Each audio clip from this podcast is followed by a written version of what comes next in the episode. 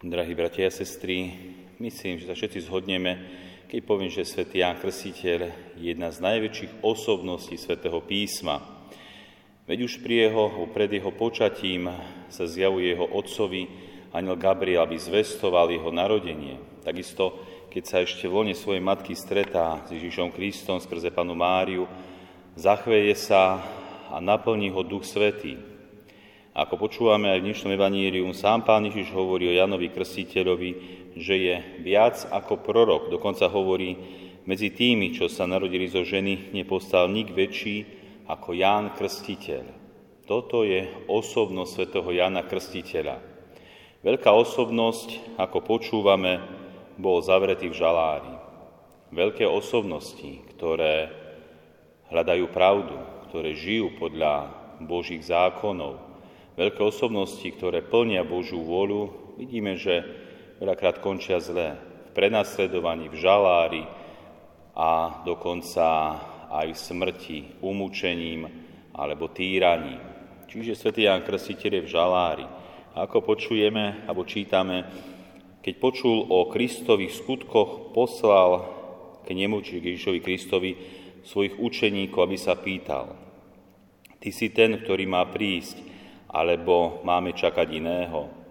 Inými slovami by sme mohli povedať, svätý Ján Krstiteľ pochybuje. Pochybuje, či naozaj ten, o ktorom počúva, ten, koho pokrstil, ten, ktorý koná tie veľké skutky, či naozaj ten očakávaný Mesiáš, takáto veľká osobnosť a predsa zapochybuje. Predsa pochybuje v tom, či naozaj Kristus je Mesiáš. A vidíme, ako mu odpovedá pán Ježiš. Mohli by sme čakať, že Pán Ježiš by mohol odpovedať priamo. Mohol by povedať, áno, som to ja. A vidíme, že veľakrát Pán Ježiš odpovedá skryte, alebo v symboloch, alebo v podobenstvách. A dnes odpovedá slovami proroka Izaiáša. To, čo sme čítali v dnešnej 31. kapitole knihy tohto proroka Izaiáša. Čiže Pán Ježiš odpovedá, Choďte a oznámte Jánovi, čo počujete a čo vidíte. Slepí vidia, chromí chodia, malomocní sú čistí, hluchí počujú, mŕtvi vstávajú a chudobným sa hlása evanílium. A blahoslavený je, kto sa na mne nepohorší. Čiže pán Ježiš odpovedá slovami svätého písma, slovami Biblie, tak ako hovorí prorok Izaiáš o Bohu, ktorý má prísť a nás spasiť Vtedy roztvoria oči slepí a uši hluchých sa otvoria. Ako jeleň skákať budú chromy, jazyk nemých radosťou vykríkne. Čiže pán Ježiš odpovedá slovami svätého písma. A je to naozaj krásny symbol aj pre nás kresťanov. Pretože aj my, kresťania, žijeme vo viere, veríme. Ale môže sa stať, aj sa stáva, že zapochybujeme. Či to naozaj tak, či všetko to, čo žijeme, prečo sa trápime, zapierame, čo vyznávame, či je naozaj pravda. Či je naozaj pravda všetko o Bohu, o Ježišovi, o väčšnom živote. Pochybnosť v našom živote môže prísť. A vtedy netreba pochybnosti zotrvať, vtedy treba pochybnosti akoby urobiť nejaký krok. A veľmi pekný krok je, aby sme tú pochybnosť zahnali alebo istým spôsobom prekonali práve Sveté písmo, Božie slovo. Sám Apoštol Pavol hovorí v liste Rímano 10. kapitole 17. verši, teda viera je z hlásania a hlásanie skrze Kristovo slovo. Iný preklad hovorí sa, že teda viera je z počutia. Počutie však skrze Kristovo slovo. Viera sa buduje skrze počúvania a ohlasovanie viery, hlavne Božieho slova.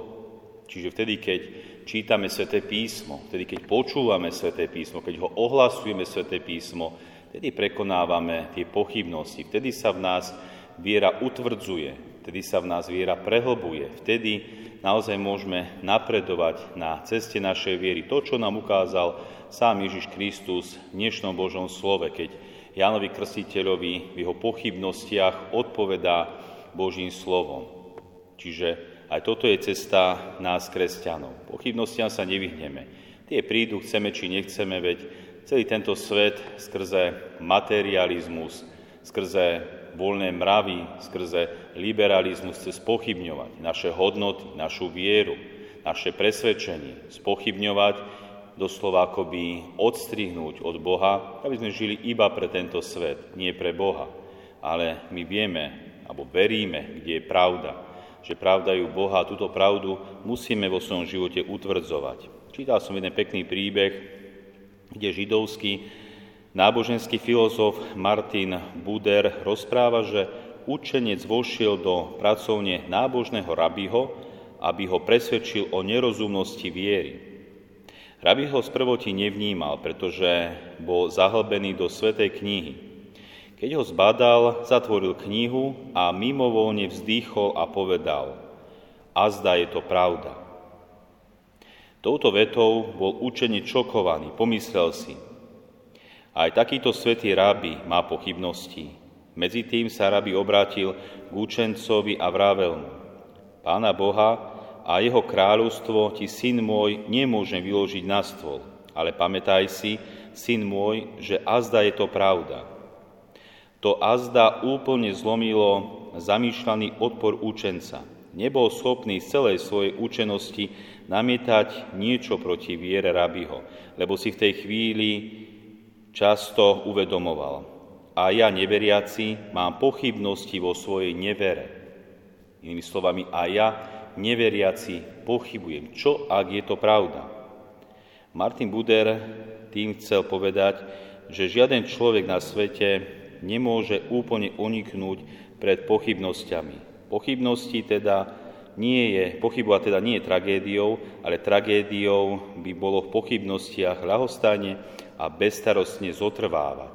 Toto by bola tá najväčšia tragédia, v pochybnosti zotrvávať. A naopak, my musíme v pochybnosti istým spôsobom urobiť krok viery. Krok viery, ako nás učí Pán Ježiš, v tom Božom slove, skrze počúvanie a čítanie Božieho slova. Tedy urobíme krok viery, aby naše pochybnosti zmizli, aby sme sa upevnili vo viere a kráčili vo svojom živote. Nech nám k tomu aj orodovanie toho veľkého proroka, toho najväčšieho, čo sa narodil zo ženy, svätého Jána Krstiteľa pomáha. Amen.